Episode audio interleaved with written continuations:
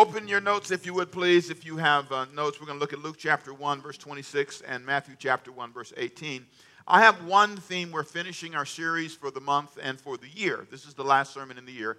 And, um, well, we got, is it got one more? We got one more. Got, I got one more. I got one more. Okay, good. It's the last one in this series. This is the last one, and we've been talking about how you build a future. And we've been talking about that all year long. And it's really been a fascinating study. I have enjoyed it because it has helped me think about my future. And I do believe I have one. And I think that I'm responsible. Can you say this one, please? Say, I am responsible, I am responsible for building, for building my, future. my future. Watch this now. Watch this. Listen carefully. I have built, say that with me, please. Come on. I have built what I have now. What I have now. Now think about that. You've sown this and you've reaped. What you have now is what you built. You say, well, I don't like this. Okay, well, let's change. Over the next five, ten years, Lord bless you to have life, you're going to build something. So the question is, what are you going to build? And I, I want to challenge you to do what I did already. I sat down and I wrote down my two thousand eighteen thoughts. I went back and I, I keep these thought documents. I call them thought documents.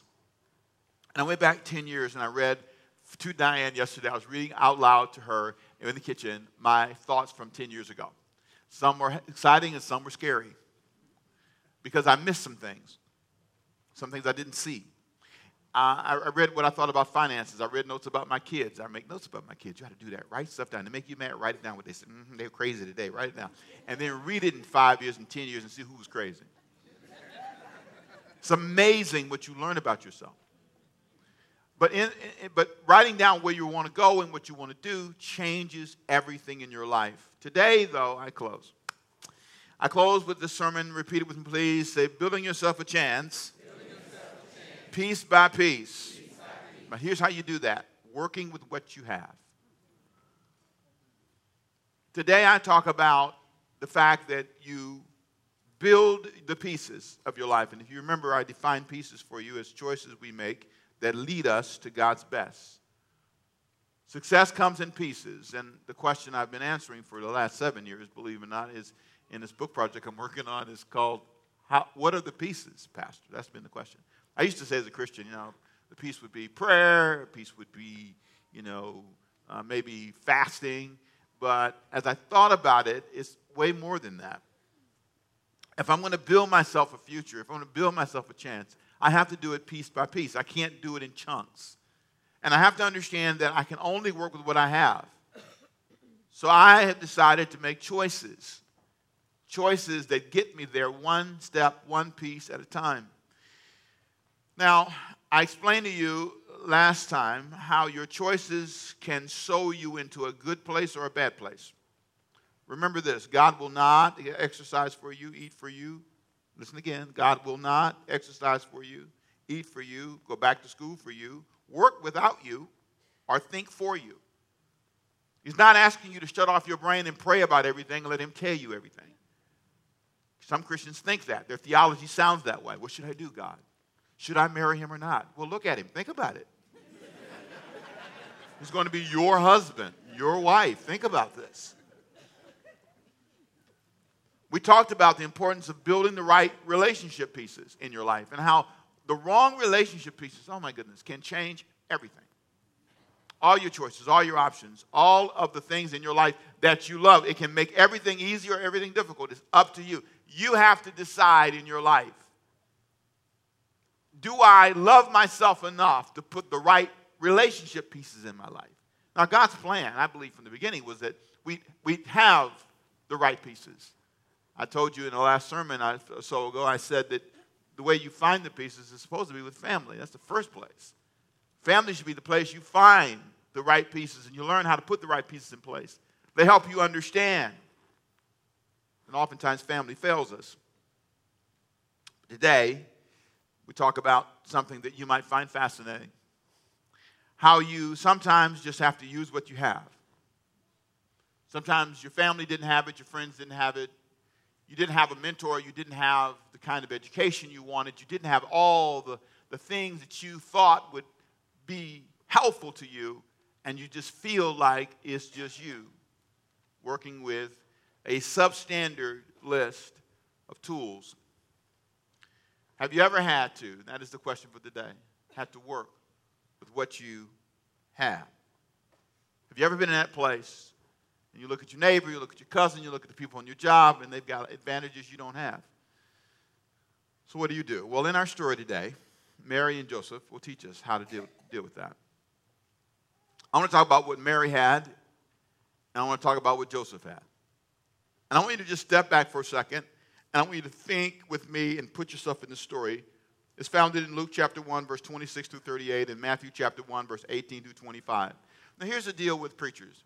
We read all the verses all the time. You just heard the whole Jesus story earlier. I'm not going to read it to you again. I'm going to read the highlights. These are the cliff notes. I want you to simply notice in Luke chapter one, verse twenty-six, in the New King James Version, it said, "Now in the sixth month, the angel Gabriel sent by God to a city of Galilee named Nazareth, to a virgin, betrothed," which means engaged, "to a man whose name was Joseph." They were engaged. Now, the engagement in the Jewish culture was way different. When you got to this level, you were like literally almost married, but it wasn't quite the final step. But anyway, they were engaged. And then the virgin's name was Mary, verse twenty-eight. "And having come in, the angel said to her, 'Rejoice, highly favored.'" What did he call her? Highly favored. "Highly favored one, the Lord is with you. Blessed are you among women." And when she saw him, she was troubled at his saying and considered what manner of good greeting this was. Then the angel said to her, "Do not be afraid, Mary, for you have found favor with" who? There it is again, that second. You see it again, favor, favor, twice now. "And behold, you will conceive in your womb, bring forth a son, and he shall call his name Jesus. And he will be great and will be called the Son of the Highest, and the Lord God will give him the throne of his father David, and he will reign over the house of Jacob forever, and of his kingdom there will be no end." That's a pretty cool prophecy. Verse thirty-four. I got to read it to you.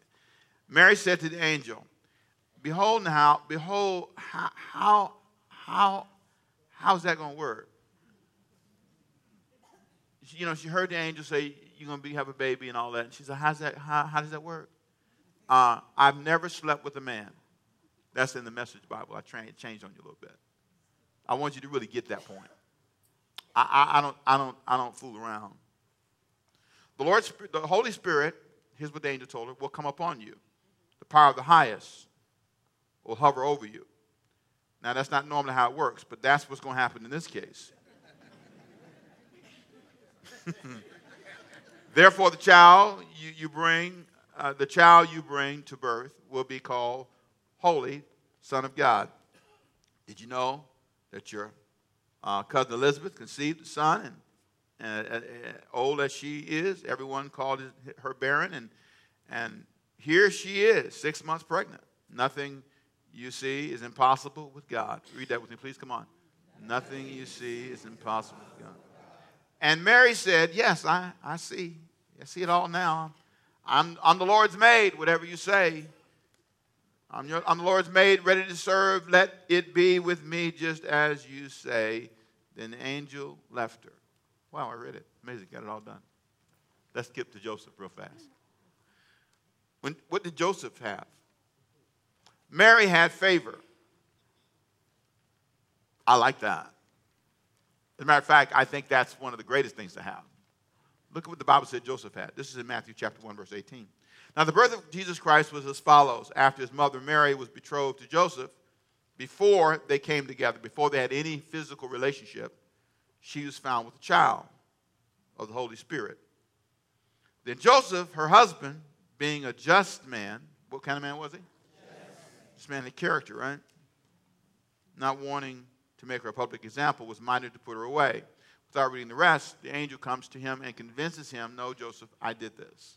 This is the Holy Spirit. I placed the baby in her. She didn't cheat. She didn't do anything wrong.'" Now, I want you to pause with me for just a moment, and let's ask a question. I want you to join me in this sermon. What would it be like if you were a part of this? So here you've got Mary and Joseph. One woman, the woman has favor. The man has character. Come on, say, the woman has favor. The man has character. The man has character. Now, I didn't say anything about a fancy job. I didn't say anything about them having anything material, favor, and character. That's it. No long-term career plans. Or we don't have anything like that. We just have, what do we have? Favor. character. That's all we got. Okay, we got to work with that. Well, please note with me, let's pretend for just a second. I need to get you in this sermon. I want the women uh, to pretend, and I want the men to pretend. All right? Now, I want the women to pretend that, that they are the mother of Mary. All women, raise your hand, please. You don't pause on that one. You ready? One more time. All ladies, raise your hand. You are the Mary. You're the mother of Mary, okay? All right, so, so Mary comes, and all the guys, you are the father of Joseph. All guys, raise your hand, please. Okay, good. So you're the father of Joseph. You, you see who you are in this story? I wrote you a script. I did. I wrote you a little script, okay? Now, here's what I want you to say. Mary, talking to her mom, says, I have some news, Mom. I'm having a baby. The spirit, the spirit's behind it. Joseph didn't do anything. What do you say? You didn't read your line, ladies. I need you to read your line to your daughter who came home and told you this news. You know what I'm saying? Told you this news. Okay, look, hey. Um, Mom, I'm having a baby, and uh, the Holy Spirit did it. One, two, three. All right. That's about what you say. And some other things. But that's just a short version of it. Girl, please. Right? Guys, here you go. Joseph talking to his dad. Hey, Dad, I have news now. Calm down. Mary's having a baby, and the spirit is behind it. Men, what do you say? Right. Right. You want me to believe that? Come on, man. One, two, three, what? Right. You want me to believe that? Mm-hmm. That's about what you would say. Come on, brothers. Work with me, right? Now, now I want you to think about this for a minute. Okay, so now you got your daughter who is, these are middle school and high school people, by the way. Mary's around fourteen, fifteen. Joseph maybe eighteen, nineteen-ish. They're in that age bracket. So now you come home, you hear this news, and uh, if you're a guy, you, you're going to talk to Joseph, and you're going to say, okay, all right, let, let's talk, you know, okay, man, man, you know what I'm saying? Um, what, what you got? Now, think about it. I got a donkey. That's all we're working with. And most of the images you've seen about Joseph, all you see is Mary, that's your daughter, riding on that old donkey. And he's walking. They ain't got no chariot. At least I want you to have a chariot. Ride my daughter in a chariot. And then this Holy Spirit stuff. Okay, the Holy Spirit did it. Okay. So we got a lot of issues here. Now, let's pretend, extend, expand this to your family, the ones you're going to see Christmas and New Year's. Tell them all this, too. What would they say? Mm-hmm. Yeah, the Spirit. That was the Spirit, all right. That was the Spirit. Spirit, spirits. They both, they both say the Spirit did it. Okay. Now, I want you to notice this has changed. And here's what I want you to notice. Three observations about the pieces Mary and Joseph had to work with. They had three things I want you to notice. First of all, they had to build and work without much money. These are people that didn't have much. They're described as people without a lot of resources. The only, they're described in our culture as a couple with one donkey. That's it. Whenever you see them in any play or in any image, all you see is her and him on the donkey. Now, that's your son and your daughter. You with me? Track with me, people. Isn't you you, you got to go, okay, this is quite interesting. Number two, they had to build and work without much family support. Now, now I want you to think with me about this one for a second. Uh, and, and just to help you see this. Would your family allow you to be homeless and pregnant? Luke chapter two, verse six. Listen to this. Remember now, I'm sorry, look at me for, look at me for a second. Remember in the story you heard earlier in our service, Joseph was told by he, to go back home to his hometown for the census. So he went to his hometown. Where did he go? One more time. I want you to tell me your, well, everybody's going to tell me your hometown. And on the count of three. One, two, three. Okay, now, so you went to where? With your pregnant wife. On a donkey. I'm just saying. And you get there to your hometown, which is where? Okay, you get there. Because that's where he had to go, to Nazareth, his home. That was his hometown. Grew up there, you know, people, family, cousins, nephews, everybody. Know what I'm saying? So you get there. And so it was, Luke chapter two, verse six. While they were there, the days were completed for her to be delivered. So now it's time to have the baby. And she brought forth her firstborn son and wrapped him in swaddling clothes, laid him in a manger because there was no room. Say where you're from again. How could that be true? Where your daddy at? No cousins? Nobody? I never realized it was his hometown. I mean, when I, when I thought about this, his hometown, I thought, you know, hey, how about the, can we leave the living room? Can we have a, like a kitchen? Can, is there something? Why, why are we outside in the barn, man?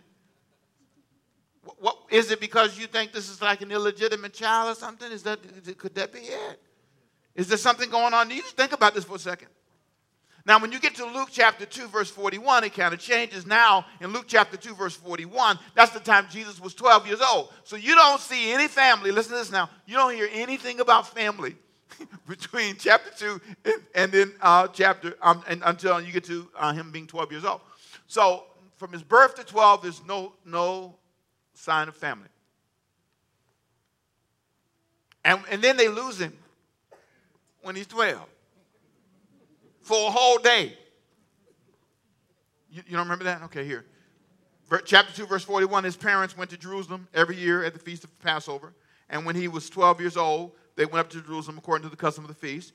When he had finished the days, as they returned, the boy Jesus lingered behind in Jerusalem. Where did he linger at?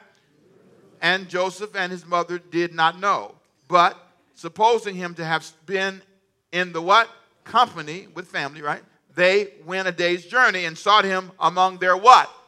Relatives. That's the, now, now we see family again and acquaintances. So now things are kind of okay, but I want you to think about this for a second. Would it be true that you could come to your hometown where your family lives and there's no room in the inn for you? That was what they had to work with. Think with me. Third thing, they had to build and work with without much money, they had to build and work without much family support. And it seems to me that they had to build and work with, with being misunderstood all their life. There's a conversation in John chapter eight where Jesus is talking to the Pharisees. They're going back and forth. And he's telling them, you are your father, the devil. And listen to what they say to him. It's amazing. This is Luke chapter, John chapter eight, verse thirty-nine. And they answered and said to him, to him, Abraham is our father. That's what they tell Jesus. Jesus said to them, if you were Abraham's children, you would do the works of Abraham. But you seek to kill me, a man who has told you the truth, which I heard from God. Abraham did not do this. Listen to this, folks. You do the deeds of your father. Then they said to him, we were not born of fornication. We have one father, God, your mama. Wow. So, in conclusion, here we go. Lessons I've learned from their lives. And remember, start off as middle high school students. Age. They married young in those days. Sometimes you don't have perfect pieces to work with in your life. Sometimes you don't. Sorry.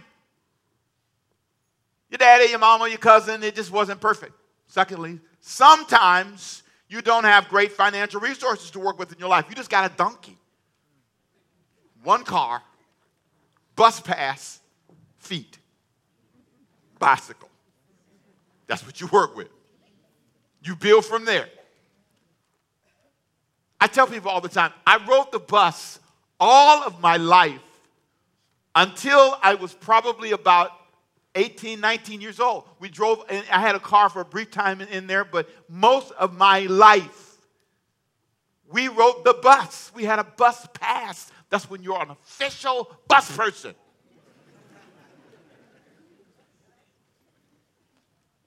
My mom used to call it our car. We used to go to the laundromat because we did not have a washer and dryer. We used to get the little buggy and roll it behind you. You know how to do that? And if you didn't have time, you would take it to the sink and wash it yourself and hang it on the line. In L A, you hang it inside, not outside. I hung it outside. They stole all my pants. I learned to hang them inside. That's the true story, people. Sometimes you don't have great academic resources to work with.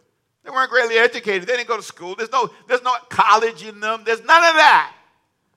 Sometimes you don't have strong family support to work with. Nobody to keep your kids. Nobody, no, you don't have all that. They didn't.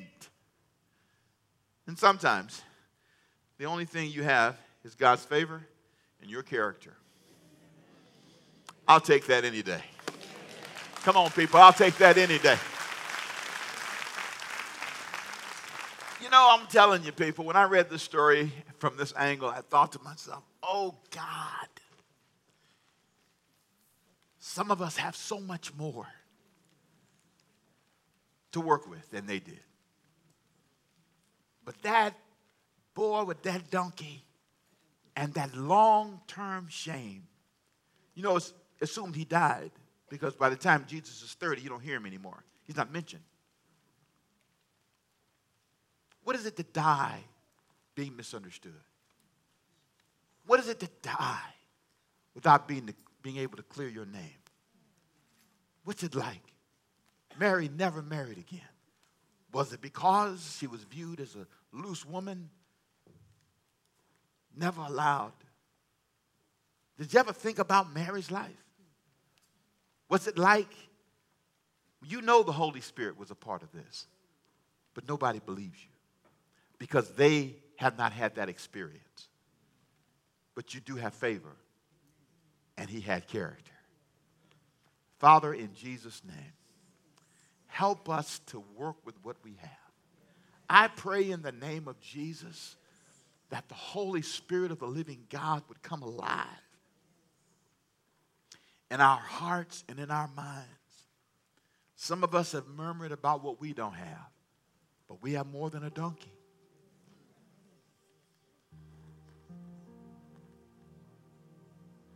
We have more than they had. More education, more money. Why can't we not work with what we have? Take what we have, oh God.